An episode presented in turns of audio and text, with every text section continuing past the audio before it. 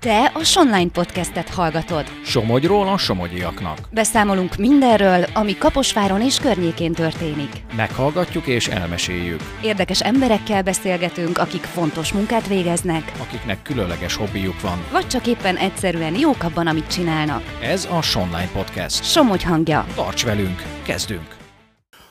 Harsányi Miklós vagyok, és Szentes Lászlóval beszélgetek. Egy falat Mennyország címmel jelent meg könyvük. Miről szól a kiadvány?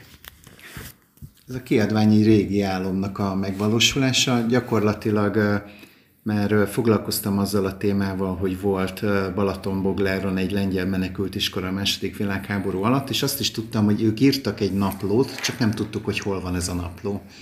És gyakorlatilag öt év kutató munkájával sikerült megtalálni a krakói történeti levéltár mélyén, még feldolgozásra várva ezt a kézzel írt naplót, amit ö, 1939 től 1944. februárig vezettek ennek a lengyel menekült iskolának a tanárai, illetve az utolsó években már inkább a diákok írtak bele, és eh, sikerült a levéltártól megszerezni nagyon jó szkenelt kópiát erről a naplóról, és akkor a Magyar-Lengyel Baráti Társasággal úgy döntöttünk, hogy ez egy olyan mű, amit még senki nem olvasott. Mindenki írt már a témában ilyen-olyan tanulmánykönyvet, de maga az eredeti napló az még nem volt publikálva.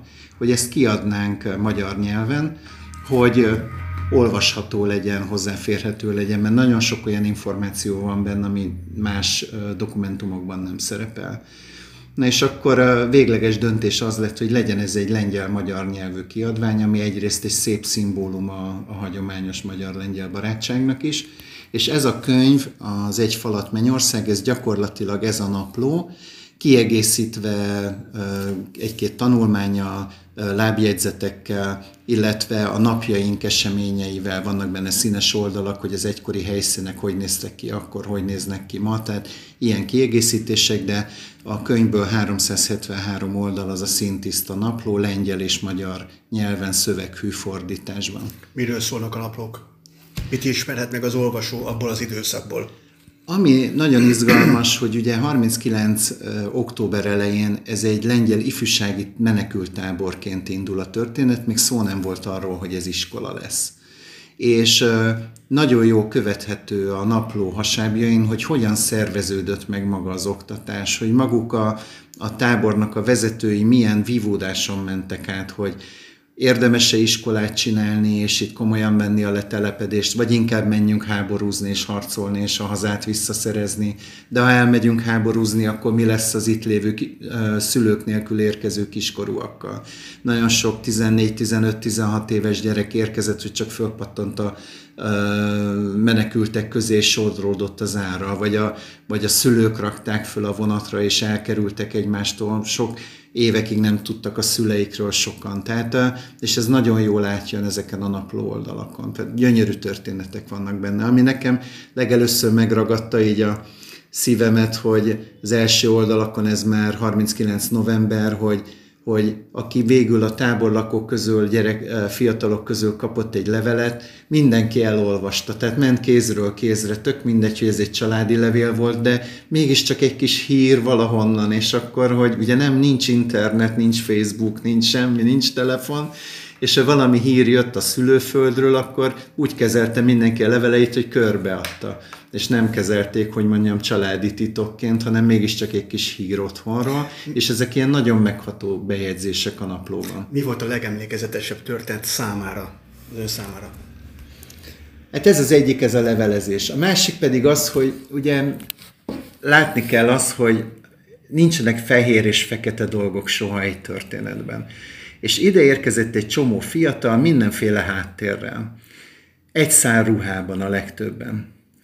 És nagy nehezen megszervezik a mosást, igen, de úgy, hogy elviszik a ruhákat. Na most akinek egy szár ruhája van, abban alszik, abban van napközben, és már szinte, hát bocsánat, de rárohad a ruha, hogy hogy oldja meg? Pénz nincs.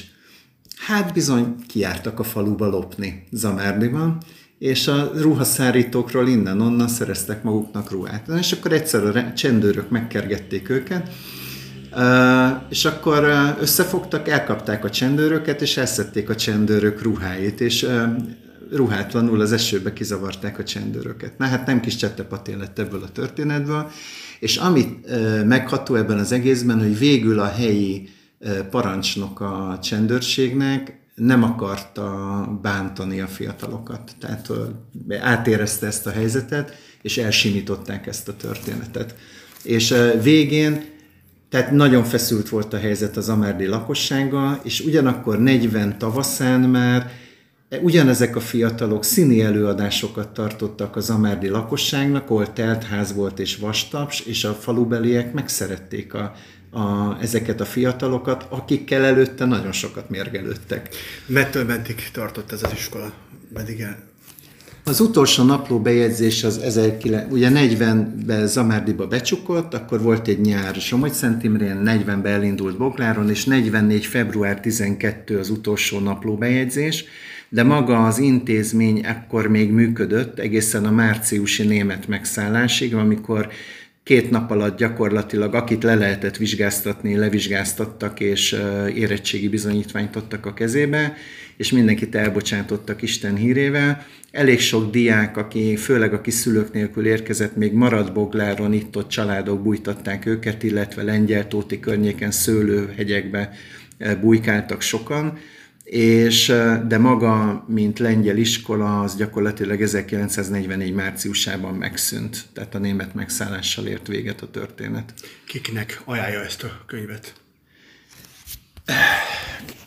Én nagyon szeretném, hogyha gim, legalább itt Somogyban gimnáziumi történelem órán a, a diákok hozzáférnének. Szeretnénk is majd történelem órákat tartani, hogy a fiatalokat megszólítani ezzel a könyvvel, hogy ismerjék meg ezt a történetet. Ez lenne számomra az én szívemnek az egyik legfontosabb célcsoport, de gyakorlatilag, mivel a könyv két nyelvű, lengyel és magyar nyelvű, szeretném a Lengyelországban is bekerülne az oktatási intézményekben, a középiskolákban, valahogy a tananyag részeként, legalább egy-egy példány egy intézményben, és gyakorlatilag aki a magyar-lengyel barátság ügye felé érez valami szimpátiát, nekik is jó szívvel ajánlom, mert gyönyörű a történet. Hogyha a lengyel szövegre átevez valaki, nem baj, ha nem tud magyarul. Látni fogja, hogy az évek alatt hány magyar szó beleépült a, a lengyel szövegbe. A halászcsárda, a kocsma, a bor, ez mind magyarul van benne a lengyel szövegben. Úgyhogy a lengyel szöveghez magyarázatokat kellett írnunk, hogy a lengyel olvasó értse, hogy az a halászcsárdű, az micsoda. Tehát beleépültek a, a, a magyar szavak, és, és ezek a diákok úgy megtanultak magyarul, hogy van még két diák, akivel tart, egykori diák, akivel tartom a kapcsolatot, az egyik 92, a másik 94 éves, még mindig tudnak magyarul. És tehát a célközönség az, aki ehhez felé a történelmi kor, vagy a magyar-lengyel barátság ügye felé érez valami szimpátiát, jó szívvel ajánlom, mert egy, egy csodálatos történet bontakozott ki ebből a naplóból.